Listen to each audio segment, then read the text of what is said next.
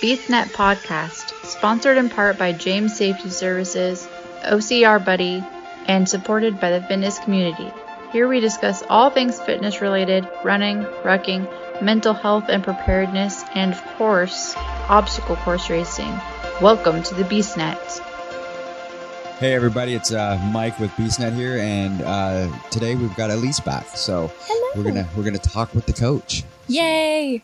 I love being called that. The coach, Yeah. yes. Like now at the gym and all my clients, they call they refer to me commonly now as Coach Elise. Like I finally have made that transition and it's like music to my ears when I hear it because it's like I'm being it's like a confirmation of what I've worked for, you know? I just love it. Little things like I mean, that. it's a recognition that what you've done. I mean, it's, Yeah. you're, and I mean, I, I don't want to say this in a bad way, but you're not like a lot of people who are suddenly like, yes, I'm a coach now, and then you're like, what credentials? What, how, right. how do I? why are you a coach? Right. And then for you, I know. I mean, I've I've seen your credentials. I know Mm-hmm. what you've done. You've worked really hard to become a true coach. Mm-hmm. Um, instead of just suddenly being like, "Hey, I've done you know this program for a month now. I'm the I'm a coach." It's Mm-hmm. Right. Like, uh, no. Yeah, it's a combination of obviously like not necessarily touting your education, but going forth uh, as a as a responsible coach and an ethical coach, you have to make sure obviously that you have the credentials to back it up, as well as the experience. And I mm-hmm. think that it, you know more so than the credentials, sometimes though, is the the actual way the coach practices really determines at least the quality of the coach. Yeah. That's really important. At least to me, uh, I want to make sure anybody that comes across my path, my path rather, has a really good um, experience, and that they feel confident in not only my abilities, but that I instill that confidence in them as well. So, Which I mean, you know, you do. I mean, that's one thing I've got to get back. I mean, you you have been my coach for a long time and friend and all Mm-hmm. Yeah. that, and I haven't hasn't officially been my coach the last couple months. Sorry if you hear anything weird. There's a crazy cat in here. it's Um, funny though. But Spartan cat. yeah. So I mean, you haven't been my official coach for a couple months just because of some finance issues, but Right. um, y- you're a great coach. I mean, I would. and we've always had that you to anyone. connection and friendship and you've been there to see every single step that i've gone through Mm-hmm. to get to where i am now so and i really value that relationship a lot because i feel like that's those are the relationships that instill the most confidence in me Yeah. the the people who've been around and seen me from when i was discovering myself through spartan and overcoming a lot of my health issues and my own confidence issues all the way to now I mean, like my mom yesterday, it was really funny. My mom's one of my clients. I Mm-hmm. love her to pieces. And um, she's in all of my client Zoom calls. So Yes. we're still doing those. We do, um, I do Which a Zoom call. Yeah, it's really fun. Yeah. Basically a big group call so we can discuss different topics. This week it was, we talked about how to, how to uh, properly read nutrition labels and how things can sometimes be hidden on there and, Mm-hmm. and how to really put that information into context. And we were talking, I said, how'd you like the call this morning? And she was like, oh my gosh, it was great. You know, a lot of stuff I already knew, but it's always great to hear it again. And you really elaborated on a lot of things. And she said that I'm a natural born teacher. And I was like, oh, I love that. Like being able to s- uh, pass my knowledge along and make something make sense to somebody is really important to me. So Yeah. just like with you, I knew once you told me that you were going to have to pause being a, a, a formal client that I wasn't worried about you because I, I knew that we had done enough work together and that you had invested enough in paying attention that all the education that I provided you Yeah. was going to work in your benefit. And and that's my goal is I don't want someone to be my client forever and have to rely on me so that things only make sense if I tell it to them. Um, I want to simplify things and make it so that they feel confident throughout their whole life. Yeah, um, and that's the way a. Mm-hmm. coach should be. It shouldn't be one of those things like you're going to be my coach forever. Yeah, I'm going to make you rely on me, and Yeah. and yeah, no, I, I'm not about that. That's not fun no, for anybody. What's, uh, what's great is you teach you teach your clients how to, Mm-hmm. to better themselves and what to do, and so that's one of the things you know. Like right now, you know, both of us are dealing with you know some a little bit of injury. You Yep, know, yep. I've been having a knee in- issue for about a month now because of a uh, my treadmill decided to skip one day and Yep. my knee popped. Um, Yep. And a year ago, that would have been okay. Well, I guess I'm I'm done until my knee starts feeling better. Um, and that's, Mm-hmm. yeah, completely. Like I'm yeah. not going to do anything. I'm just going to sit on the couch and be a lump. Yeah, I'm going to sit on the Right. Mm-hmm. couch, be a lump, and let my knee get better. Um, and that's the mistake that I've made multiple times, where I've injury had an injury, and then that injury is like, okay, well, I guess I'm done until the injury's over with. Yeah. And then all of a sudden, you know, like you said before we started recording, two years later, all of a sudden, you know, you're overweight, you're unhealthy again, and you're like, what happened? Yeah, And it's like, it's like you blink and you wake up and you're like, oh man, what did I do? I did it again. Yeah, You know, and that's and it's. Im- it's important to rest, of course, and let things recover. Um, but like we were talking about earlier, your baseline, right? Your foundation of your health doesn't just vanish when you get injured or when circumstances change. Those are the things that that you should be paying the most attention to at that time. So, Yeah, and that's one thing for like me. I mean, with the knee, I mean, I'm gonna have knee issues my whole life. I know Yeah. that. I, I've I've damaged both my knees throughout my life, um, and every time I knee, I have a little twinge of pain. I can't just stop doing everything. So it's a matter of, of adjusting, um, monitoring, and just paying attention and really like evaluating. It's kind of one of those things. Like as a safety professional, I have to, you know, you do a risk assessment. Right. look at it and say, okay, this is the possibility of a risk. This is what's going to happen you know these are the things that i'm you know i'm Mm-hmm. worried about but how what can i do to continue doing the my task yes, exactly. How can I modify? How, how do i modify and that was with me with the the knee twinge um you know we talked about it it's the the twinge is there when i'm not moving Yeah. so when I'm moving and there's blood flow and I'm keeping it going and all that stuff, I actually feel better. Mm-hmm. Um, so when I run, it feels better. But when I quit running, Mm-hmm. if I don't ice it immediately and whatever, it'll start aching. You know, a lot later. So, Yeah. so that's usually when I'm done. You know, I just don't push too hard. You know, I did a 15k this morning, but Yeah, put that into context. You Yeah. don't push too hard for you. for me, for me, For Yeah, you, I the athlete that you are right Yeah, now. I did a, a 15k with with a vest, Yes. a 20 pound vest. But I mean, it, I wasn't running fast. I mean, it was. Mm-hmm. it was two and a half hours. So I mean, it was it was. I took my time. Um, I wasn't really pushing it. Uh, so you know, I mean, it's I'm, I'm trying to be better, but Right. I also know me that if I say okay, you know, like I said, if I sit there and be like, okay, I'm gonna take a break for a bit. it's like Right. when I broke my foot. Mm-hmm. You know, did I should could I run? No, I couldn't run at all. But I could have still been doing something Yeah. you know, I could have modified, I could have lifted, I could have done other things. But I chose, you know, I chose to just sit on the couch and, you know, I've said it all the time on the show that I just sat on the couch and ate potato chips. Yep. And all of a sudden, you know, in February last year, I was 285 pounds. Yep.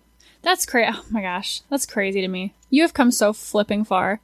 Like it's so cool to to see and to have been able to be a part of seeing that in action is just so neat. Well, and the one thing I keep trying to tell people too, I, I, the big problem I keep having is people like, oh, you're such an inspiration. And I'm Mm-hmm. like, because you see what I want you to see. Yeah. you don't see when I get up in the morning and I Mm-hmm. don't want to do anything. You don't see that, you know, you know, you forget about the fact that for th- three years I kept telling everyone I'm going to finally do this. I'm Yeah. going to do this, and then I didn't. And, And I then didn't bigger. do it at all. Yeah. I did nothing and did nothing to make myself better and got bigger. Mm-hmm. So when I finally said it in February last year, everyone's like, "Yeah, whatever, dude." Right. You cry wolf too many Yeah, times. and right. Mm-hmm. that's it. I cried wolf a lot, but then all of a sudden everyone's like, "You're an inspiration," and look what you did. I'm like, but you don't see what Yeah. it took to get here. I mean, I made a lot of mistakes, and it was Mm-hmm. something finally clicked in February. And yeah, I mean, it's hundred pounds in less than a year, but Mm-hmm.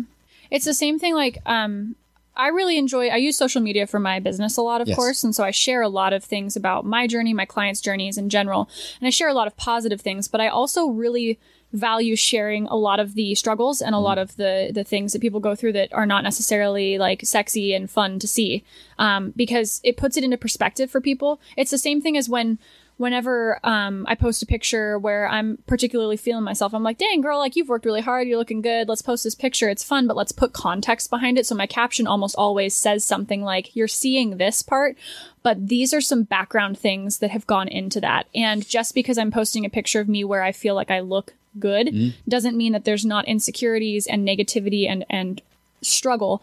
Also, this is not achieved by being, quote, in the gym for six weeks. This has been years of training. And those athletes that you see that look the way that you might want to look have years of training.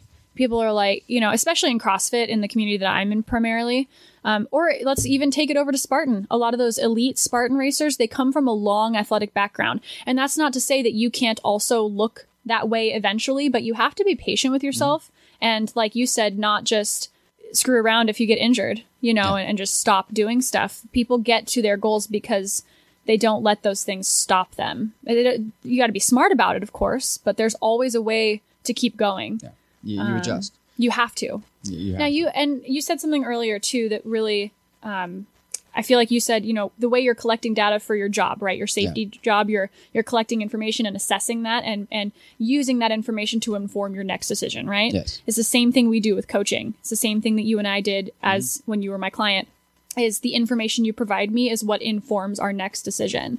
And it's what informs my next recommendation. And so if you had come to me and said, you know, hey, I tweaked my knee, or when you broke your foot, that would have been really great um, to have that, you know, not great to have you break your foot, but Yeah. but to have- have that yeah. information so that you could have feedback from somebody and collect information that would keep you going as opposed to you going, oh, I'm just going to screw around now. I'm just, I'm done. Because I mean, Yeah. a lot of people even look, you know, I mean, they, they'll make a comment, but well, I mean, you still kept doing stuff. You did a Spartan race, you Mm-hmm. know, with with a boot. I did, but I did nothing else. I Yeah. did no training Yeah. for the eight weeks up to from the time I broke my foot till I did that Spartan race, which is probably why I DNF the beast. Mm-hmm. Because I'm sure if I had done something and Mm-hmm. got myself and kept myself at a a physical, you know. To, to keep going because what a mm-hmm. lot of people don't know is I was on a fitness journey then when I broke my foot. Yes. I had been dropping weight and I was getting in better shape Yes. and then I, I shattered my foot, mm-hmm. um, and then just gave up. Yeah. And if I had been smart, I would have you know found some way because you could still do cardio mm-hmm. without using your feet. You can do cardio. You can do upper body lifts. you can you can body, you hang can do from a pull up bar. I mean, there's you so many things I could have done, and I did none of it. And that was Biking. Yeah, Yeah. That was The list goes on, bro. and there's a whole yeah and that's why you you got to i mean that's what's great about having a coach is i mean you know when you have those injuries you, Mm-hmm. you don't stop you just adjust you know it's one of those things we talked before we, we went on i probably won't be a runner my entire life Yeah. you know because of my knees At You least know, not to the capacity you are Yeah. right now. You're definitely in a really great season for you. Yeah. so at some point i'm gonna Mm-hmm. have to start adjusting and i know that of you know more lifting which i need to do anyway i need to get back into the lifting anyway i mean you know we've talked about i've gained 10 pounds Mm-hmm. but it's one of those i haven't gained 10 pounds in a bad way No, and that's you still back out. You look. This looks like a good spot for you. And that was the hard You part. look was super healthy. I was so into for a long time the scale, Yes. you know, and I was looking at the scale. I'm looking at the scale, and I wanted to hit that 182 just so I could say I lost 100 pounds. Mm-hmm. Yeah. But when I hit that 182, I mean, you saw it, and Uh-huh. a lot of other people saw it. They're like, "You look like you're on crack." You look know. sick. Yeah. You look sick. and your cheekbones were very, very. one of my one of my old bosses is like, if I didn't watch you, follow you on Facebook, I would think you have cancer. Yeah. Yeah. yeah. And yeah, your color was different and and just yeah. Yeah, Definitely. So, I mean, I was still You're looking great. Yeah, I, I was still doing things healthy. Yes. but I just had gotten to that point where I mean, I was too too much running, too much calorie deficit, too Mm-hmm. much, and I needed to change that and start actually getting more calories again to start bulking back up. Mm-hmm. You know, so and that's my Which is my crusade, I have decided, is to make sure that everybody is eating enough food, which sounds funny at first. And then I start talking to people. And since the last time we talked, I have a lot. Because when was the last it was podcast a while ago. we did? I It was a while was ago. before you had the the the nutrition. yeah, I wasn't we done with talking mine. about that you were going to have it. Yes. Now you yes. do. So you're a nutrition coach. Yeah, so um, update. I finished that certification. Um, I finished it. My goal was to finish it the night before Thanksgiving at the latest. Mm-hmm. Like, I had to put a time limit on it because I had made the decision to leave my clinic job in the new year and have this as a new offering in the new year. And I knew that I didn't want to be trying to study and do all that stuff around the holidays if I didn't need to. I wanted to enjoy my last month and just chill because my stress level was really high with everything I had on my plate. And I ended up actually finishing it the Saturday night before Thanksgiving, luckily. So, um, you know, had a little like, woo, party. I didn't actually have a party, but I just mean Yeah. like I celebrated a little bit. And ever since I got that certification finished and I have, I started taking nutrition clients on because I didn't want to do that beforehand. Obviously, I want to make sure that ethically speaking, Yes. I'm, I'm covered and, and, so and all that good stuff. To be a true coach and actually have the ethical Yeah. certificate behind it. Yeah, I mean, I definitely could have done it because my understanding was enough, but finishing that certification and then putting those things into practice with my current clients and new clients has been a game changer because I've really seen even more why I became a coach and where those where those gaps are in knowledge mm. and it's astounding to me how much diet culture has jacked everybody up. And so I love that you're just casually using terms like calorie deficit and that it's common knowledge something that you practice now like you understand.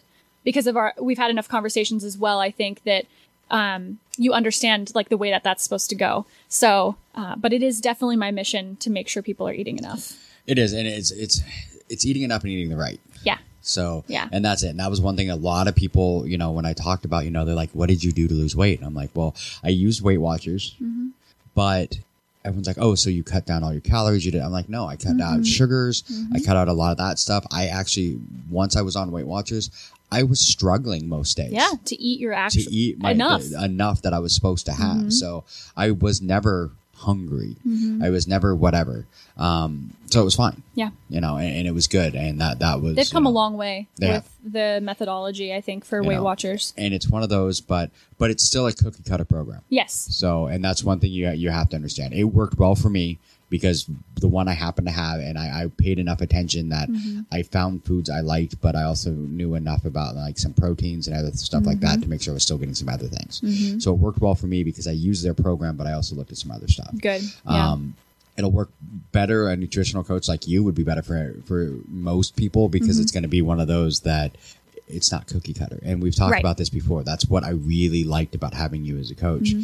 is it's not cookie cutter. It's not just, you know, I'm not opening up a DVD and going, "Okay, let's see what they tell me to do today." yeah. you Yeah. know? And I'm like, well, that's not going to work very well because of my knee, or that's not going to work very well because of this. Yes. And you know, the the DVDs don't come back and tell you, oh, hey, if you have this injury, you know, you can't contact talk to them and say, okay, I have this injury. How do I, you know, what should I do? And they're- the, Mm-hmm. Yeah, there's no coaching. yeah, the DVD is not going to answer you. Nope. So, so with something like you know a personal coach and a personal nutritional coach, Mm-hmm. they're going to know about your dietary issues. I mean, you know, celiac disease, anything like that, where you might have other dietary things that a Weight Watchers program isn't going to have. Mm-hmm. Yeah. And and dietary preferences as well. And then trying to help you like all all of my clients, we spend the first two to four weeks, depending on how dedicated they've already been prior to coming to me with like tracking their food or understanding what they're already eating. We spend that time practicing tracking. And I don't mean just like weighing and measuring. I just mean paying attention to what the F you're eating. Um, my very baseline clients, they literally just take a picture of what they have on their plate or whatever snack they're eating or whatever drink they're having from Starbucks and they throw it into a shared album with me.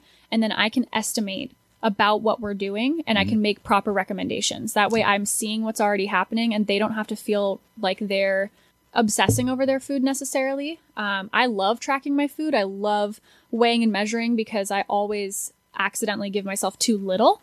Um, and a lot more people do that than they realize. They go, "Oh well, what a problem to have." No, you you actually probably undereat more than you realize. At least you undereat on the things that you should be eating. You definitely don't undereat on the things that don't matter for your nutrition. But I digress. Yeah, and it, happens. And I mean, it's one of those. The cookie cutter is a problem, but I mean, Yeah. having something like where you could tell me, hey. This is what you know, what you should be eating, and like you said, your, your preferences. Mm-hmm. Yeah. For like a lot of people, you know, there's certain things I Mm-hmm. like to eat, and I found ways to still be able to eat those. Um, it's like my coffee. That was one of the biggest things we talked about when we first, you know, Mm-hmm. when I first started talking about losing weight, and you kept looking at me going, "How many mochas are you Yeah. drinking a day?" And Yeah. I'm like, eh, two, three, depends on the day. Mm-hmm. You know, when not nec- not alone just the cost of that. yeah. So that's almost twenty bucks. Like I quit smoking, and the, my coffee habit was more expensive than my cigarette Mm-hmm. habit. Um, and that was a huge calorie intake. Though. Yeah, I the mean, it was- monetary cost and the calorie cost were because I was getting very high. venti white chocolate, you know, Yeah. Mm-hmm. peppermint mochas. I mean, it was like, how about you just basically put just dump of like bag of sugar into my coffee? yeah, just just eat half a thing of ice cream, not yeah, a big deal. Yeah, no big deal. Basically. you know, two or three times a day. Yeah. You know, and Um, I just found better ways to do it. You did, yeah. Yeah. You really and you changed things, and I think that a lot of people don't realize that those things that you're clinging so hard onto right now naturally change when you start to look at your habits and you start to prioritize different things, and you're the one that gets to make that decision. Um, I had somebody reach out the other day, and I think they might listen to the podcast. So hey, if you're listening, hi, hello there. Um, they'll know who they are by, based on this story. But I had someone reach out the other day who their significant other was having a birthday, and they wanted to buy a month of coaching from me for them because their nutrition is really their big thing. Nice. And I was like, I love this idea. This is great, but I don't think that I offer what you think I offer. And I think I need to clarify um, more in my messaging what it is I offer. I don't offer plans. I don't offer nutrition plans, right? Um, I will help you come up with a plan, but that takes more than just one month of coaching. And so I require a three month minimum for one to one coaching. Like if you're not willing to commit to three months with me, then I don't know that you're really ready Yeah. and you're not probably not in a place where you're actually going to be willing to put the work in that's needed. Um, because it can be quite a bit of work for some people. Some people it comes really naturally. Others it can be really difficult. Um, but I do offer single s- service sessions. So we can have a Zoom call for 60 or 90 minutes and you can buy them per session or in a uh, discounted uh, package for three or five sessions. So I let her know, like, I think this might be more appropriate for what you're looking for for your, for your significant other. But like, if you have any questions, let me know. Um, because I, I, I want people to understand that personalized coaching and individual coaches like myself, we don't have that. It's not as simple as just pay me for a month. I, I want you to understand what you're getting into, and I want to know that you're in it Yeah. because I'm, I don't want to waste my time and I don't want you to waste your time. Well, it's kind of like the the normal coaching with both both dietary and you know uh, just normal coaching Yeah. is that first month is really just getting to know you. Yeah. I need to know, know, your yeah. limitations. I need to know. Yeah. So if you're exactly right. Fitness or nutrition, it requires a three month minimum because I need to collect data and that takes time. Um, it takes time, especially if you, I work with a lot of people who are brand new to fitness again. They don't have, maybe they had a background in fitness before, but I have quite a few people who are uh, like moms who are, you know, in their um, late 30s, early 40s, maybe, and they've got uh, school age children now, and they're like, okay, now I'm realizing I need to get back and I need to make my health a priority again, especially with the pandemic kind of highlighting Yeah. that for a lot of people. Um, but they haven't really had a lot of movement lately. I'm not going to throw them into like, you know, a crazy CrossFit workout or a Beachbody workout and just murder them because I don't want people to feel like, um, as Sandy and I say this, you don't have to feel like a dumpster fire after you're done with your workout. You can still feel good. But yeah, that first month, it truly is. I take you through multiple assessments. We do a full movement assessment. I get your background. I get what's what your goals are. We put all of that into context, and then I do some very very basic stuff for the first week or two, so that I can see your movement patterns better. I can get feedback from you on what's really bothering you. And if you have things that are tight or bothering you that you didn't know about, this is our chance to find those things. So, so yeah, putting that into context, it's it's truly not as simple as just let me do a month of coaching. No. Um, I think it was like it's not going to be beneficial. I think it was two months before I even started lifting heavy. Yeah. anything heavy. Yeah. Mm-hmm. because my focus at the time was more running, and you wanted to make sure that we were doing we were on that and everything was going good there. Yes, before we started lifting. So I mean, it was two months before we even started talking about lifting. There's a method. Yeah, yeah. and there's different methods for different people Oh, yeah. and it's me figuring out where you are and meeting you there and then building you based on a, a, a hierarchy of needs for you as an athlete um, that And what your is pretty standard across everything like there's usually there's a progression or a hierarchy for almost everything in our lives so this is no different yeah and, and it's goals too. So I mean, at the time when you know before I, I had to take a pause, my goal was weight loss. Yeah. it was weight loss and you know all that kind of stuff. So really, lifting wasn't something we yeah wanted to do it wasn't a because priority the the problem is, is in my mind, I kept thinking, which is true. Once I start lifting, I'm going to start gaining. And I really wanted to, to do the weight loss first and get down to that base and Mm-hmm. then start lifting. You know, and that's you know where what we went with, and that was you know because we talked. Yes. You know, you're not going to get that on a on a cookie cutter. You know, No. DVD. I mean, But then there are always those situations where those types of programs are what people can afford and what Yep. they're able to go through. And I, I want to just put the disclaimer in there. I'm not knocking that stuff at all. I'm not either. used Beachbody when. I first started, but if you're looking for something individual, you're looking for something that can modify for you, meet you where you're at, and progress you on goal specific things, then you need to hire a coach for sure. yeah, and it's one of those things, and, I'm not knocking you. Yeah, yeah, I'm yeah. just I'm saying that you know it's it's different. It, it's a mm-hmm. completely different animal. I mean, it's just like anything. I mean, you know, Yep. just like I with Weight Watchers. Like I'm not knocking Weight Watchers did a great job for me, but mm-hmm. it's not going to work for everybody because it was one of those things that I used other knowledge and honestly, I mean, before you had the the dietary, you know, the the actual certification, we talked a lot. Yeah. And there was a lot of things where I was, you know, using the Weight Watchers, but I was also listening to, you know, suggestions from you because we're friends. Yeah. You know, we've known each other for years and, and watched each other go through our journeys. Mm-hmm. Um, so there's a lot of suggestions. Like, and like I said, the coffee was the big one where you kept Yeah. Mm-hmm. pointing out because I never thought about it. Yeah. I was like, you know, I've cut all this stuff out. I don't get it. Why am I? And then you're looking at me like, because you're drinking like 4,000 calories a day in your coffee. And I'm Yeah. like, oh yeah, never really thought about that. You know, and then, you know, I, I came we get with, too close to our own stuff. And, you it's gotta have someone that reflect I think a lot of people, they're like, oh, I've got to stop drinking. You're telling me to lose weight. I have to stop drinking coffee. And it's like, no, you just have to adjust. Yeah. You know, for me, it was one of those, I went and I just started putting protein Yeah. protein, you know, the Change it up a protein shakes in my coffee as the sweetener. Mm-hmm. So it's a lot less sugar and it works. And everyone's like, oh, that's got to be horrible. I'm like, what do you normally put as sweetener in your coffee? Oh, I get that French vanilla, you know, Mm-hmm. stuff that I pour, you know, the cafe, whatever, and I pour it in my coffee. It tastes the same as the protein Yeah. shake. Oh my god. 1st Phorm level one protein, my freaking fave. If you have ever seen me on my Instagram stories making my protein coffee, I rarely go to Starbucks, and if I do, I get just like a black coffee because I'm just like I just need coffee. But when I want to have a latte or anything, it's freaking great, you guys. You get 24 grams of protein per scoop in there, and like almost no carbs or fat. And you're not getting all these weird artificial sweeteners. You don't have that weird like sugar alcohol taste. Mm-hmm. It blends in perfectly. Like you don't have to pay freaking five or six dollars per cup for it.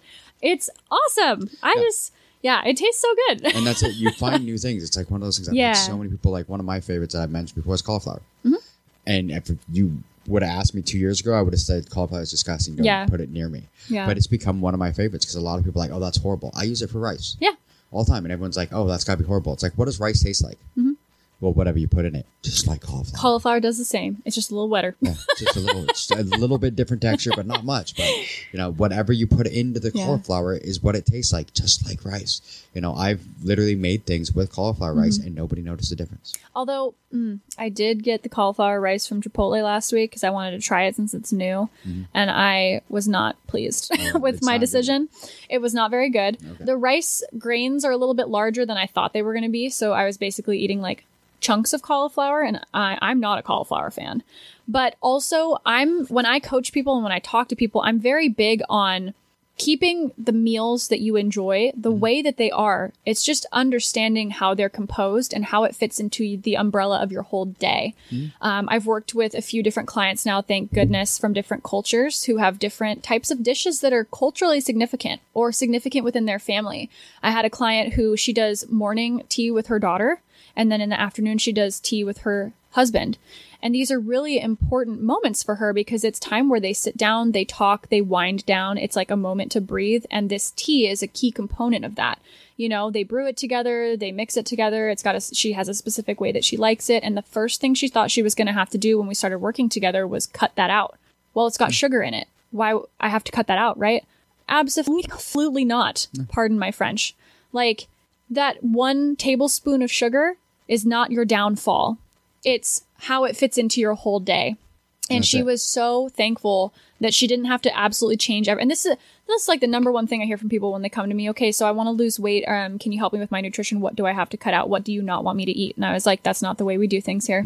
And they, it freaks people out, and they go into panic mode because I'm telling them not to diet. I have a guy who lost 70 pounds on keto before he came to see me, and keto stopped working for him because his metabolism adapted mm-hmm. and he went back. This is his new baseline. And I've been what's called reverse dieting him. So I've been slowly, incrementally increasing his calorie intake per week based on the, the feedback. And since the start of the year, he's lost 17 pounds.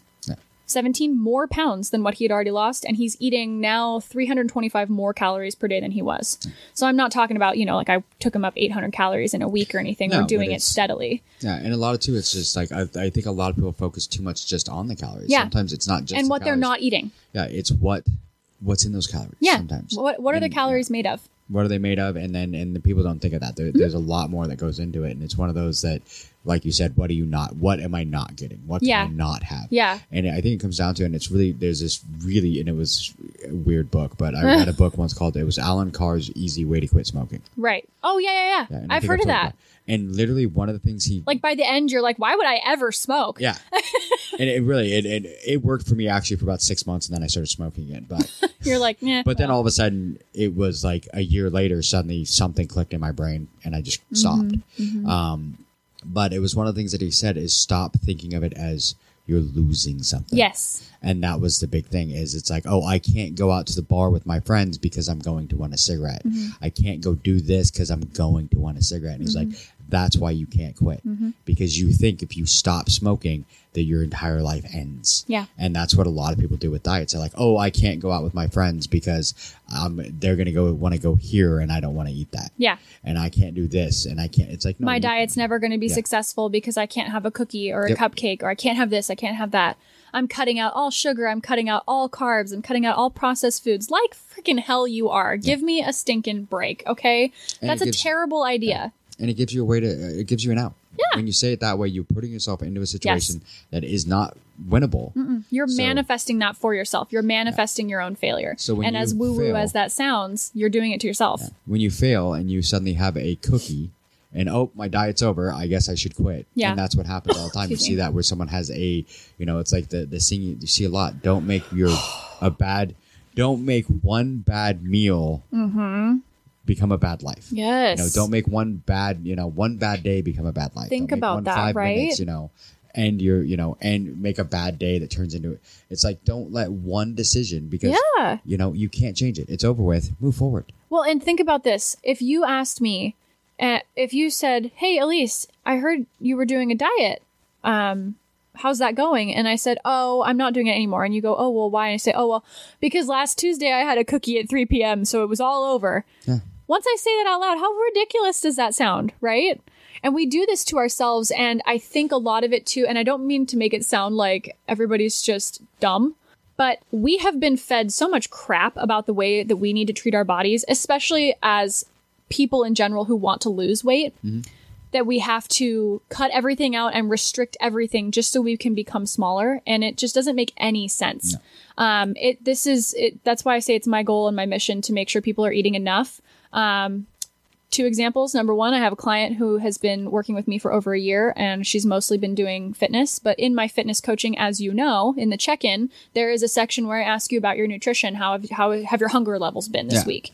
Did you feel hungry or did you not feel hungry at all? That can help me determine if you're under or overeating or how much stress you're under, right? Um, I, I know several of my clients, when they get stressed, their appetite goes away.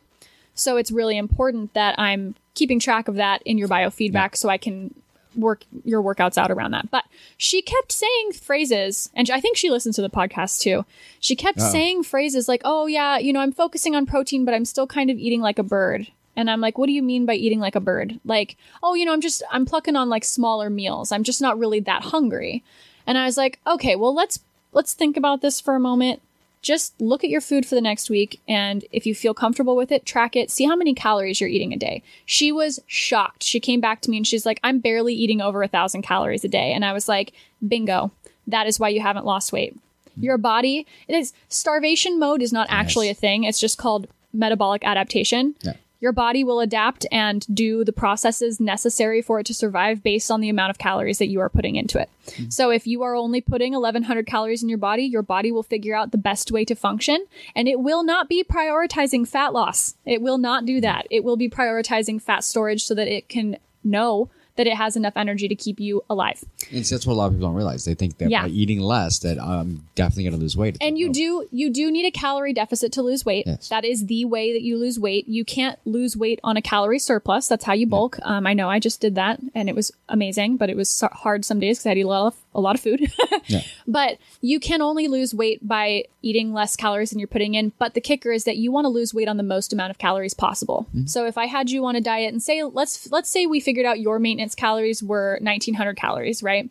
And you were like, okay, I've been at this calorie range for you know 1800 to 2100 calories, but landing on an average 1900 calories for uh, three weeks and I haven't lost or gained anything. We can pretty safely say that that's your maintenance. And now I'm going to take you down around maybe 150, maybe 200 calories. And if you are still losing weight every week, we're staying at, at that until you are no longer losing weight or until we hit 12 weeks, whichever one comes first. Yeah. The only time I'm going to take your calories down more than that is if you stop losing weight and we have not hit 12 weeks. You do not have the right to de- to deficit and diet for more than 12 weeks at a time. You're just screwing up your body by doing that. So all my friends out there who are listening to this going, "Holy shit, I had no idea." And you want to know know, know more, number 1, book a consult with me cuz I'll blow your freaking mind. But number 2, if you've been dieting on and off for the last 6 years, we have a big problem. If you have been either off the wagon or 100% on the wagon and have not seen any changes, but you feel like you have been putting in all of the effort for so long, we need to talk. Yeah. Plain and simple. Yeah, Done. and, and that's it. I mean, and that's where I think a lot of people they go on the yo-yo diets for so Yes. long that it just it, it messes actually does mess with your metabolism. Oh, it does so bad. big time. So, and for me, I think that was what finally did it. Was once I started paying attention to what I was eating and eating the right foods Eating quality. Yeah. and eating quality foods. And part of what I did too is I started eating throughout the day. Mm-hmm. Um, where my biggest habit was, and I, I did this all the time, I was never hungry. Mm-hmm. So I didn't eat during the day. And then I would come home and eat like a dinner that was like enough for three people. Yeah, and you had to because you weren't getting any calories the rest so of the day. So I was only getting my calories at night. Yeah. And then uh, I started basically eating actually even more than that because Mm-hmm. I started eating all throughout the day. So I actually increased my calorie intake, but was losing weight Yep. because my metabolism started to work correctly. Um, so yeah, usually Yeah. like in the car, I have snacks in the car. Mm-hmm. Um, I take a I pack a lunch every day so that I'm not tempted to stop. You know, Mm-hmm. and and you know, go to McDonald's or something like that. Which I mean, if I, fast food, maybe once a month. Preparation is fast food. success. So I'll prep, be ready um, at night before I go to bed. Mm-hmm. I set the coffee pot to brew, so when I wake up, there's a fresh pot of coffee, Love that. and I pour my my protein shake into my thermos and dump the whole pot of coffee in. Mm-hmm. And then you're ready to go. Yeah, throughout the day, I just keep drinking my coffee, and then I have my my little water things that you know. Um, I, I drink water like mad, but I don't like the taste of water. So I actually, I mean, really, I'm drinking Crystal Light most of the time. Yeah, So, you're still hydrated though. but I drink that or Nuun, a lot of Nuun. Yeah. So a lot of Nuun. I'm a Nuun ambassador now, so I get that like. I was last year. What a year to be a Nuun ambassador, right? Yeah. So I did So- not do any virtual stuff, so I was like the worst ambassador ever. Yeah, so I have a lot of Nuun stuff. Yeah. But uh so yeah, so I drink a lot of Nuun and like you Good. Mm-hmm. crystal light's my other one, but but I found too is it says for sixteen ounce, but most of my found that's too much flavor. Way too much, right? I have to do like 32 ounces So for I do. stuff I like have, that. and I have actually I don't have it with me now, but I have two like Gatorade bottles Yeah. that I carry everywhere. Yeah. and everyone's always like, "You drink a lot I'm like, actually, there hasn't been Gatorade in these bottles in like six months. Yeah, these are. It's just the bottle. It's, it's not the what's perfect actually size in it. for like the the crystal light. So yeah. yeah, so I just dump one of those in there because it's just it's still hydration, Mm-hmm. but I just what I've never liked wa- straight water. Yeah, I've a lot never- of people are like that. usually- Ugh, you want me to drink more water? Yeah. Yeah. okay, well, put something in it then if you have to. But like, yes, drink. Please drink more. I if you're drink- drinking 50 ounces of fluid, water a day, that's not freaking enough. Okay, you need to be shooting for like 100 ounces a day, men and women. Yeah, it's a lot. Men more, more like a gallon of water a day, which is 128 ounces. For one thing a lot cares, of people don't. Yeah. because I messed that up you one did mess time. that up once. I remember that. But um, the one thing you want to remember too is that a lot of people sit there and they worry and they talk about, oh well, if I drink that much water, I'm going to be peeing constantly. For the first week, probably. Yeah. But after a while, your body adjusts to it. Yeah, You know, and that, that was what the problem I had because I've always had issues. I have, Mm-hmm. I have a small bladder, but um, so Good to I know. I know where every bathroom is Yeah. between like here and Bellingham. So. Like everywhere, like that's you mean the side of I five, right? Well, yeah, I've done that a couple times, but um, I know where every park that you Uh. can stop um, that has a bathroom. I know, like you know, if there's rest areas, you know, I know when the next one is. Mm-hmm. I know everyone because I go from here to Bellingham for work constantly. yeah. So, and I know of what between Everett and here, there's no rest areas, but I know of three parks that are literally within a like right off the freeway that have Yeah. bathrooms that I'll wh- whip into real quick and use. So if anyone ever needs a bathroom break between here and Everett, hit Mike up. Yeah, He'll tell I you where tell to go. where you're so. Only north, north and southbound. yep. Okay, uh, cool. Yeah, you tell got you guys are covered. So, because in the morning you. I'm drinking my coffee right away, but I mean, right after I finish the coffee, I start drinking a lot of oh, water. Oh, yeah. So, and I go through a lot. So, All right, and now we're going to take a quick pause so we can hear from our sponsors. Does your business need first aid, AED, OSHA, flagging, or other safety training? James Safety Services is your one stop shop. Find them on Facebook today at James Safety Services WA and ask for a quote on hosting your training needs. And we're back. I want to ask you something based on what you said a few minutes ago. How you were um, not hungry throughout the day, so then you would eat a really massive meal at night. Was there a point in your life where you thought that if you ate past a certain time, you would gain weight? yes. That's a pretty common thing I've heard from a lot of people. I- I, just want to throw out there your body doesn't care if it's 8 a.m. or 8 p.m., the calories are still the same. Yeah. See, a lot of people would say because if you ate at night, that you weren't moving and you weren't burning the calories mm-hmm. and that they would just turn into fat. Nope. That was what they used It's to not how that was- works at all. yeah. It's You I still found A lot of digest. things. Yeah, yeah. It's funny that that's that that's a way that it was basically formulated to uh, to inspire people to, to restrict and deficit and diet. Oh, if you eat past, I've heard I've heard every number across the board. I don't eat past seven p.m. Oh, I don't eat past eight p.m. Well, why? Unless your only reason for not eating past that point is just that because you go to bed really soon after that and you just don't want to lay down on, on a full stomach, then there's actually no reason for you to do that. Now, if you do eat all of your calories at eight o'clock at night and then you weigh yourself first thing in the morning, you're probably going to weigh a little bit more because you are still digesting and you might Yeah. not have pooped yet. But like generally speaking, that's what's affecting it. It's not you, that doesn't ha- your body doesn't just shut down when you go to sleep. So for any of my friends out there who are thinking that they can't eat anything after a certain time of day, um, I I just want you to know that that you don't have to fit within that box anymore. Be free. Be free, my friends. Well, and I mean everyone's different too. I mean that's that's one thing because I have a lot of people that uh, because I'm a uh, I don't know what you call it. I guess I would say a fasting runner. Yeah. I don't eat until after I'm done running. yeah. So, So I a lot of people are like that. Yeah. I will get up in the morning and I will go run a full half marathon Mm-hmm. on, and all I'll have I might I might if it's a half marathon uh, just to, to help I might have a V8 Yeah. or a protein shake right before I run out the Yeah. door. That's it. But I will I don't if I eat and I notice in the afternoons I if I eat it feels like there's a lead weight in Yeah. my gut. Totally. So I used to be like that. I could not work out if I had eaten within like an hour or two of working out. But then when I started to get into competitive CrossFit and I started to realize that I really needed to fuel and Spartan racing actually, like eating the Clif Bloks or the gels or goos and things like that, it took me using it in training and training myself to get used to that a little bit. Now it doesn't bother me anymore, thank goodness. Because sometimes I go to these CrossFit competitions and I've got four workouts in a six hour period Yeah. not even six hours sometimes, but four workouts in a really short period of time. And each workout, I'm going 100% and trying to place. And And, then I have to refuel. And I have to be okay with the fact that that's going to feel kind of funky. So you train that in your training. You don't wait till race day, of course. Yeah, but see, for me, it's one of those that I, I really, I, I, I'll have maybe a coffee. I'll have something. I might have something to drink. If it's something that's liquid, I'm okay. But Mm-hmm. Yeah. If, I, if it's a full, like anything heavy, Yeah. it just sits. that's there. why liquid and sports carbs are really good. So that Well, and I would argue too that the reason you're uh, really successful with that now as well as because you eat enough food more frequently. And so you most likely aren't stopping eating the day before you run a marathon at like 3 p.m., right? Like you're still eating in the evening. So you've still got some, uh, you know, energy on board, some calories on board. So that's, that's really helpful for you. Yeah, because like this morning, I got up and I did a, a 15k. Yeah. But I, I grabbed one pro, one of my you know premier proteins, Mm-hmm, chugged that really quick, and filled up a you know a water bottle with some Nuun, and off I went. There you go. And but as soon as I came back, I made a smoothie, had some you know fried up a couple eggs. Mm-hmm. Yep. And ate. Yeah. You know, like immediately after getting back. Well, I showered first, but Yeah. obviously, but Thank goodness. yeah. so, yeah. I'm the lucky one. I got clean Mike for the Yeah, you did. podcast, You did. not sweaty marathon ran Mike. no, that was yesterday on one of the Zoom Yeah. calls, so Anybody who's watching the Zoom ones, uh, yeah, there's a Zoom one where I'm I'm all sweaty and nasty, talking to Tammy from uh, Rise Challenge. yeah. So, Nice. which I'm excited about that one. I've I just started seeing some stuff on Facebook about that. Like we were talking about 29th. earlier. I'm not really I'm not really super up to date on a lot of that stuff anymore because I haven't been very heavy in the racing scene, of course. Yeah. Not that a lot of us have been really because everything's been freaking shut down. But I mean, the last Spartan race I ran was with the people from my gym in September 2019. Yeah.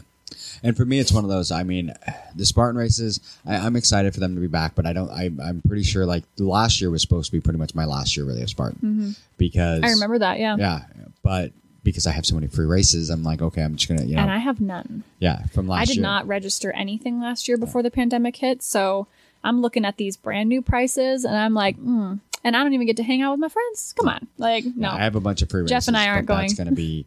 That's pretty much going to be the end of it. Because I'm not going to do street Yeah. team anymore. I'm not doing it. all that's changed. Yeah. different now, so I don't think I'm going to do any of that stuff. So I'm really thinking that you know 2021 really or 2022 is going to be the year that I really go local. Yeah. Like I'm not doing the Seattle Beast. And uh, what the one In at the end? Of, okay, because I was like, I'm pretty sure they canceled the one for April, right? Yeah. Yeah. So September 11th um, is the Seattle Beast. Really Yes. interesting. But okay. I'm going to go and do the Rise um, Tactical Challenge oh, cool. in Bend. Yeah, yeah. with uh, uh, Rise Challenge events, and I'm going to go do that instead. Mm-hmm. Cool. And I might come back. I'm, I'm still deciding because I'm signed up for the, the sprint and the super the Yeah. next day. So I think what I'm going to do is I'm going to skip the beast, and then we're going to fly down to Bend, oh, gotcha. Okay. and then fly back. Yeah, yeah, yeah. And then I'll Sunday I'll be up for the. you are the crazy super. enough to do it. Yeah, there was I'll a be- time where I would have done that. Who knows? Maybe uh I've been in I've I feel slower right now because I've been in a bulk for a few months. So I've been focusing on slower but like way heavier weights. And uh so I definitely don't feel like the the sprinter right now that I was before, but those weights, they went up, man. That's one thing that you know. Vegas is going to show me how, Yeah. how I've been doing on the Yeah. lifting. I mean, the running, I'm not worried about the running. I know I can get that part, but it's going to be some That's of the heavier stuff. Um, I'm worried a little bit, like you know, some of the the the pulls. I mean, some of the stuff, you know, like the the pulleys Can't remember what it's called. I forget. Oh, the name of it. Hercules The? Hercules. Yeah. I'm a little worried about that because I could use my weight. Right. Well, now you just have to use leverage Yeah, so now I'm gonna have to use leverage. Be smart. Mm-hmm. So I've got to be smart about it. Where before I could just basically grab a hold of it and, and just throw yourself on the ground, kind of, or much. not even. No, Not you even. could just pull. I could just pull. Yeah, I could yeah. just lean back and pull because it wasn't gonna lift me up. I Yeah. was 280 pounds. You know, now I'm 180, and I'm like, Mm, Yeah, you don't have that hundred pound. Uh, I've got 100 pounds, 100 pounds on the bag.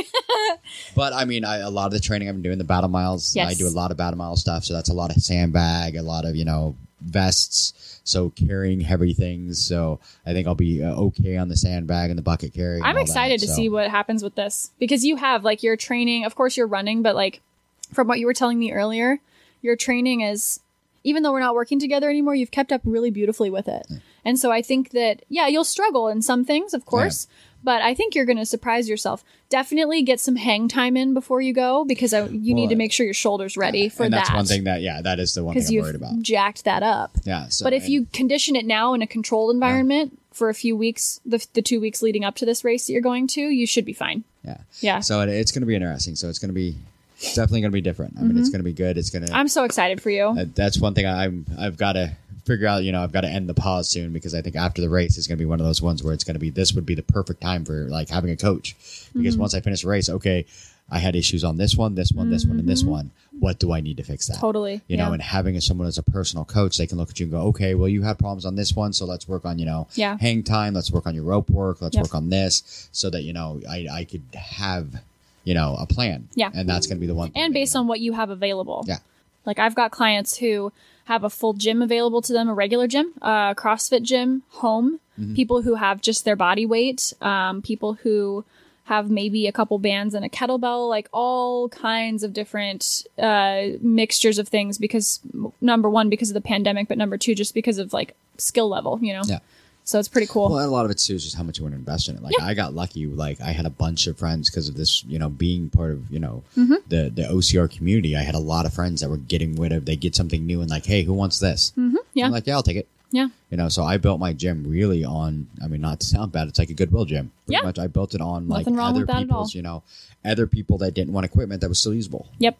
Exactly. So I just put it in my gym and turned it into my. Just get creative with it and go for it. You know, put it in there, and I've got everything going. I've got two treadmills in there now. Yeah. So I Oh, good. Then I can come over and you can run and I can walk. Yeah, pretty much. So I fixed I fixed the one uh, the the one that s- skipped on me. Yeah. What it was is I'll, I'll be honest. No one's ever told me you had to loop a treadmill. You had to, oh, wow. Yeah, I guess you do, huh? Just like anything. No one's ever told me that. and I've had that. I've had it for seven years. And my So it's just like running on these rusty s gears. It's like, come on. so my sister. come on, Mike, like give me some- So give there was some never, you know, WD-40. I never knew I was supposed to do that, and it, it partly that, and it was cold. Yeah. It was one of those days that it was like thirty, you know, uh, below Yeah. thirty degrees, and it's in my garage with no heat. I'm so, So- glad spring is next weekend. And I never thought about that too. When people are like, you know, when you have them out in the cold like that, they they they tend to do that sometimes. And I'm like, oh, I never knew that. Mm-hmm. Yeah. So it's one of those that I figured out I probably need to get a heater in the garage and like actually, you know, like an hour before I'm going to go run, go turn on the heater. Yeah. If I'm going to use the treadmill. So, but and I don't use just that. Google uh, treadmill care. Yeah. And that's actually what I did. yeah. So, um, and that's you know one of the things too is I mean really I didn't use it a lot during the winter because we didn't have a lot of really bad days. Mm-hmm. Yeah. So, um, and I don't mind running in the rain. So, and we're coming into spring anyway, so I'm probably not going to use a treadmill much. I'm probably going to start going back outside again. Spring is my No time, more. man. Not I've got a I really- countdown on my Instagram story of countdown to spring. It's six days. Yeah. See, I ready. usually I use the treadmill like during the week Mm-hmm. because I'd get home too late Yeah, true. to run, and now it's going to start being light enough that I can just go run outside. Yeah. So, and it's I can do a run. I can do a mile faster just running outside than on the treadmill. So, I'm so excited for the time change. I have been bitching about the cold all winter and I'm not even mad about it. But I think that because with my hip my hip history, um, my joints hurt so much when it's cold out and I know so many other people struggle with that as well. And I just I can't relate very easily to people who love the cold and love Oh, winter. Like I just I I, can't get behind it. I, I mean- I feel so much more comfortable. Um, you know, my hip's been bugging me the last few days because I think I strained it pretty bad. This is the worst strain I've had actually since my surgery. no. um, been hobbling around and which really sucks because the CrossFit Open started this weekend and but I think it might be the universe's way of telling me to stick to my goals because I said I wasn't going to do anything competitive this year and I was actually going to cycle through strength training properly because I've been in between divisions for CrossFit for about a year now where I'm too good for the scale division but not good enough for RX now and so I'm like in limbo between the two and it sucks because when I go to a competition, I don't want to just participate. I want to dominate. So if I'm going to dominate, I need to actually get to that level. So instead of having all of these competitions and fun things spread out through the whole year to where like I can't adapt to life happening or injury or whatever and I have to be on a specific like I want to be able to be on a specific plan for a whole year and spend this whole year building. So I say that and then everybody at the gym is excited. We've got a ton of new members and we're all, you know, like, "Oh, let's do the CrossFit Open. It's going to be awesome." And then this happens and I was like, "Okay, well, you need to slow down, homegirl. You can still participate and have fun, but it's just not in the cards for me this year. But I mean, it's just summer is my jam. Like it just it feels so good, and I don't even like running. Like you know, I Yeah. I, I like running. Don't get me wrong. If I'm gonna run, it's gonna be trail running because it's it's a little bit softer Yep. but more technical. Um, that was the part of Spartan racing that I really enjoyed. Um, I don't like pavement running. But do you remember when we went and did that event at Summit Fitness before it closed down? And they had, I think you were there, and they had the air runners. They had the, the ones that kind of, they look like a little bean mm-hmm. almost. So those are the only types of treadmill that I run on and I don't have hip pain at all.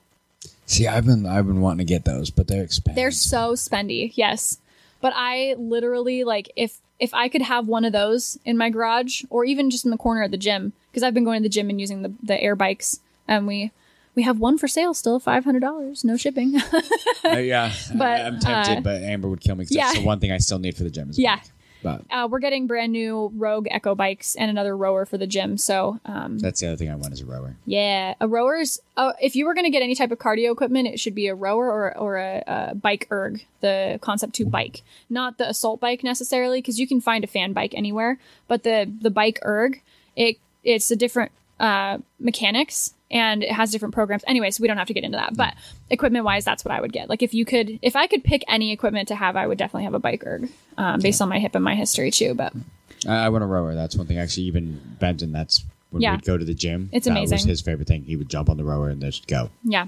I have a client of mine who um she works with Starbucks and she got a she got a really cool like uh, performance incentive um last I want to say it was back uh, before Christmas.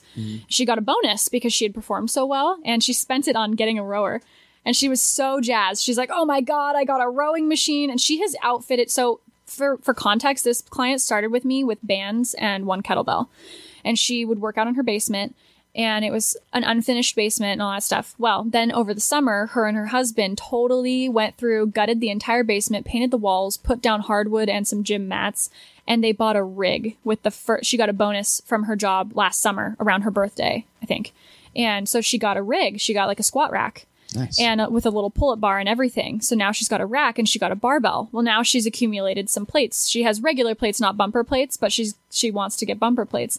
And then she's got a bench, and now she's got a box, and then she got a med ball, and now she's got a rower. Like she's slowly outfitted her whole downstairs gym. Now her husband is a client of mine, and now he gets to use a lot of that equipment too. And now the kids are starting sports again, and they like to do um, soccer and baseball. So now both parents are involved with running endurance and throwing and pitching. And so now we're doing movement specific things for that. But it's been so cool that she's so jazzed about all her equipment. And like, she'll message me and be like, look at this next cool thing I just bought. I can't wait for it to arrive. And that's what's cool. I mean, once you have like the the gym, I mean, it's because that's the hardest part for a lot of people. Like when everything shut down. Yeah. It was like all of a sudden, I had just started going back to the gym, Yep. and then all of a sudden everything shuts down. I'm like, well, what do I do? Yeah. And that's you know, when Amber kind of looked, she's like, you have a whole bunch of gym equipment Yeah. you collected. What do you mean? What do I do? there. Put it together and let's So go. I just basically rearranged the gym, set it up. I'm like, cool, and then got some more stuff. And Yeah. like, look what I got. Look at this. You know, I just, you know, so I've got a bunch of weights and I've got a bunch of stuff down there. So I, I have a bunch of stuff that I can do. So But you don't need all of that fancy stuff No. to start. You can start literally from scratch. Mm-hmm. The rest will come. But don't Go ever let pick up a log. Yeah. Get a rock, do some push ups, do some squats, do something simple, move your freaking body because the only thing that holds you back is you Yep. telling yourself you can't because of some arbitrary Somebody limitation. with an excuse. There's always a way around. Mm-hmm. I mean, that's one thing, and I don't know if it's just if I'm doing OCR or whatever that we've all come up with this the whole brain power of Yep. go around, you know, find a way up and over the obstacle. Yeah. Don't, Overcome the yeah, obstacle. don't quit because there's an obstacle in front of you. Yes. Overcome it. Yes. You know, and that's been that's been my that was my 2020 was just Mm-hmm. overcoming like, oh, hey, there's this obstacle. Okay, cool. Well, let's Yep. adjust and do this. You know, Exactly. um, we bought the new house and I've got, you know, I found new trails because that was my biggest thing. I loved where I ran at the old house. Mm-hmm. Yeah. Mm-hmm. I could just run across the street and I had a park. And I could go run around the park. And now it's like, you know, now I'm here. I don't have that. And I'm like, oh, well, what do I do? So when I moved here, I started looking around and found places to go and I Yep. made my routes and, Yep. you know, all that stuff. And actually found hills where the old route I was Mm-hmm. constantly on flat ground. Now I'm doing hills. So that was, you know, actually I made my training better. yeah. You know, so I mean, it's, yeah, you find ways to get to make Well, and you've made it a priority and you don't look at yourself anymore and let the things that Mm-hmm. are hard stop you from doing it. There was a time in both of our lives where we would have gone, oh no, I can't do this because of this, or I can't do that because of that. And we looked at ourselves in the mirror one day and got sick of our own bullshit and finally said, you know what, we're just going to actually do it. yeah. And that's kind of I'm of sick happened. of I'm sick of making promises to myself. I'm sick of telling other people that I'm going to do something and not doing it. I think that's the biggest thing that people aren't expecting when they become my client is how much I'm in their shit. Like you have to be in a place where you're ready for someone to be on that journey with you because I don't give you a plan and then just let you go and fuck off and like just do whatever you want. You you're accountable to yourself first, but you're accountable to me second because if I see that you're not finishing workouts or you're not answering check-ins and I haven't heard from you in 4 days, I'm reaching out and I'm going, "Hey, what's going on?" And you got to be in a place where you're okay with that. It's not always going to be comfortable, but you need to be ready for that. And I think that surprises a lot of people. I'm And not going to give you a PDF that you can follow and then just go and do whatever. Yeah, I'm not just going to write you a plan and then I'm in it away. with you. Yeah, and that's what's great about you. I mean, you really are. You're in it with them. And I mean, it's one of those, and you got to be honest with the coach. Though Mm-hmm. you you've got to be honest when things are happening like this. This is what's really, you know, I'm having issues with this, or Mm-hmm. I'm having issues with that. I'm having issues with sleep. You know, this is what's going on. This is why I'm. And if you're not, the coach doesn't know these things. They don't know what to do. So Yeah. and that's why I like the the weekly check-ins with you was constantly. It was a lot of questions that I'm like, and at first you're like, why though? Why does she need to know this? Yep. But then you think about it, I'm like, okay, no, that does make sense. Like, why does Mm-hmm. she need to know what my stress level is? Because that changes a lot. Yeah. You know, that changes how your body reacts. You, stress is a huge, Huge. huge thing to your body. And I mean, a lot of people don't realize that. When I quit my, my job at being an operations manager and went into safety, it was for less money, but I was happier than I was ever, Yeah. had ever been because all of a sudden my stress level went from, you know, a hundred to like two. Well, I taught you about load versus capacity. Yeah. So you started to see how all of these little pieces of data that we were collecting actually painted a bigger picture Mm-hmm. of you as a whole person and your experience that whole week. And it's what informs how you're going to perform in your workouts, uh, how you're going to rest and recover from your workouts, how sore you're going to be, um, what numbers you're going to hit, how you feel is really, really important. Um, It is. and people oftentimes underestimate, under or overestimate their load, what they're experiencing, and they don't compensate correctly with their nutrition or their movement. Um, so I use a lot of that information to determine whether or not you're at risk for injury or not. It's my goal. My goal is to get you to your goal safely and quickly, and with as little potential for injury as possible, injury or illness. and stress will is a huge problem. The other thing that you know you run into is uh, God, my brain just went dead. I had a thought, now it's gone. Yeah, well, that happens. Just faded away. Yeah. but yeah, stress is a big one. Yeah. So. Stress stress manifests in different ways too. So uh, I had a talk with a client the other day who said, you know, I, I I'm doing the same stuff I've been doing. I don't think anything's really changed, but her energy levels, her battery, her her overall feeling of things changed drastically. And she's like, I, I don't feel very good this week about stuff. And it's like, yeah, you can only maintain a certain stress level for so long before it catches up with you. And it manifests in different different ways. You know, pain, soreness, exhaustion, crabbiness, uh, menstrual changes, skin changes, color changes, everything. Um, bowel changes, um, what you're craving, um, because it's all it's all one big feedback loop, and it's my job as your coach to get as much data as possible and keep track of all of that with you, so that you can make better decisions for yourself and start feeling better in your life. Yeah. Yeah. And that's a good thing about having, you know, like we said, like we said, we're not knocking any of those, you know, the, No. the cookie cutter programs. They work for people. I've mm-hmm. watched them work for people, Yes. and they are things that are also a good supplement with, you know, a, coach. That hey, mm-hmm. you know, I'm going to use this today. I have this. I mean, mm-hmm. I have a lot of those. I have the Beachbody. I have, Yeah. you know, P90X. I have all those downstairs, and I've used them.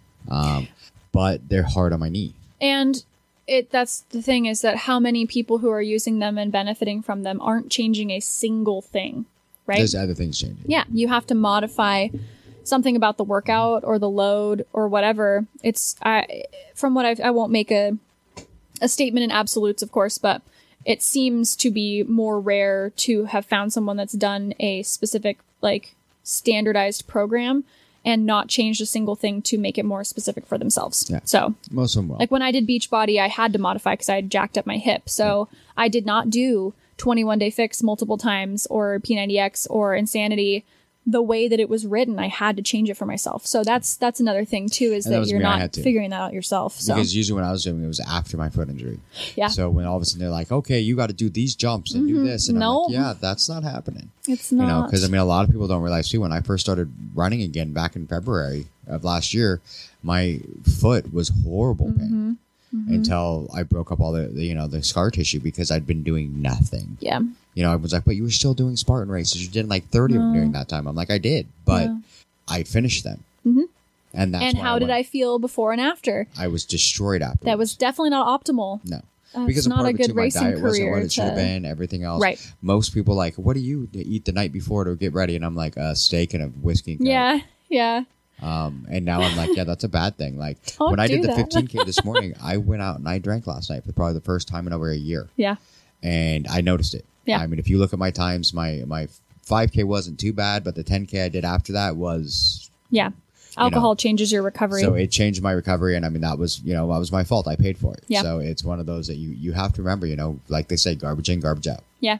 True. True. And physically and mentally, Yeah. right? Yep. If you aren't in your dish, if you're not committed to it, and you go into your workout or your event or whatever with a garbage mindset, you're going to get garbage out of it, dude. I cannot tell you how many times I've been in the gym with a dish attitude and I had to turn myself around because I knew I was only going to get shit out of it. Yep. Yeah. because you, you're not doing you're, you're half-assing it because Yeah. you just you have a bad attitude you just want to get the, you Yep. i'm doing this because i said i would Yep. And those and those days happen. Not every day is perfect. There's plenty of days where I've angry lifted. I've been pissed off at myself. I've been pissed off at something, and I've I've been like, I mean, at least I got the work done. It was not my maybe not my favorite workout. You know, I don't look back on it and go, man, I really loved that. Let's do that again. But it was something that kept me on track for sure. Um, and i've done that where it's you know you just you, a lot of times too actually you know and you know this about me for me sometimes running is my mind clear yeah, yeah, like i'm having a bad day or a bad week or something and i just go run because i can clear i can think i can Yeah. it's for like my comedy stuff i mm-hmm. write some of my best stuff when i'm running yeah, because I there's nothing else around. Mm-hmm. I might have music in my head, but because I have my headphones on, mm-hmm. but I'm listening to music and it's just I'm out in my nature. I'm running and I'm like, oh, you know, and that's when I really think about things and, and you know write stuff. So yeah. I've started doing that. I'll take Lucy for walks and I'll do all my client check-ins while I'm walking, and I just do it. I do the uh, voice to text, so it'll just translate it all into the text into the check-in for me. nice. but it's like I'm it number one makes the walk go faster because I'm I was I well until last night when I failed it I was doing 75 hard again and I was on day 21 yesterday but I was in so much pain when I got home uh, from the gym I did everything except I still had 40 ounces in my gallon to finish so when I woke up this morning I you know woke up took my picture got my book ready and I went to go put water in my jug and I was like oh Oh my in the jug. god, I never finished my freaking water. And I had that like 30 seconds of being so mad at myself. But anyways, It yeah. happens. But I mean, the 45 minute walks with Lucy, I, you know, throw my vest on, put her waist leash on, and we go and she gets her walk in. We do about two, two and a half miles depending on our pace. Um, but I've discovered that I really enjoy doing my check-ins when I do that because I can answer four or five of them easily and just stand there and I can walk and, and it's me talking. So it's more so like what I would just say to you if we were to Yeah. do. And I think I might transition to doing voice memo check-in responses because I think then you can hear my inflection and you can hear how excited I am for you and the context or like, you know, I just think there's a lot of value in like hearing somebody. Otherwise, that's what Yeah. a lot of times whenever you really wanted to get something across to me, all of a sudden I would have a, you know, I'd look at my phone and that's when I knew that was like whatever you wanted to say. Really, you you wanted to make sure I really understood it because you were like, Here's my video. Here's my and of video course of on Facebook. Messenger video, it's like I'd send you like 15, 20 second videos. Like, here, string this together. yeah, you'd send me a video and I'm like, oh, okay, this is something she really, yeah, okay, Yeah. yeah. 'Cause Like I really want to drive a that- yeah. point home and not just have it be something that you can skim and look through. Like I want you to see and feel the way that I'm trying to tell you. Yeah. Um, because So that can help a lot it. too. You're like, oh man, I'm really going to get it from my coach right now. So. All right. Well, we should probably wrap it up. We're we're over an hour at this point, so Happens every time. it does, it does. But but I mean, it's it's a good hour. So I mean, I hope everyone enjoys it. So Yeah. I mean, we'll make sure people know how to get a hold of you and Yep. and find you. Beast Elise. Beast Fitness. Elise. That's me. Beast Elise. Beast Elise Beast at Elise. Gmail. Beast Elise Fit on Instagram. I'm gonna revamp my Facebook Beast Elise page so it's actually my face on it, and I think that'll invite more people to it, so it doesn't just look like a, a product or a company because I am my company. So You are the company. Yeah. So and I mean, like I said, it's one of those things. I I don't want to knock the the the cookie cutter ones. They work for some people, but if you really want a a personalized Mm-hmm. workout and a personalized, you know, that'll look at what you're doing um, and what your goals are, Mm-hmm. then it's definitely a, a personal coach. And I can't say enough nice things about you. You're, you are a great coach because, like I said, you helped me through a lot. So. thank you. I appreciate that a lot. I really, really do. Yeah. So, all right. So, thank you all, and we're, we'll talk to you again later. Thank you. Have a good day. Thanks for listening to the BeastNet podcast. If you haven't done it yet, find us on Facebook, like and share the podcast. Give us a review on iTunes or Spotify.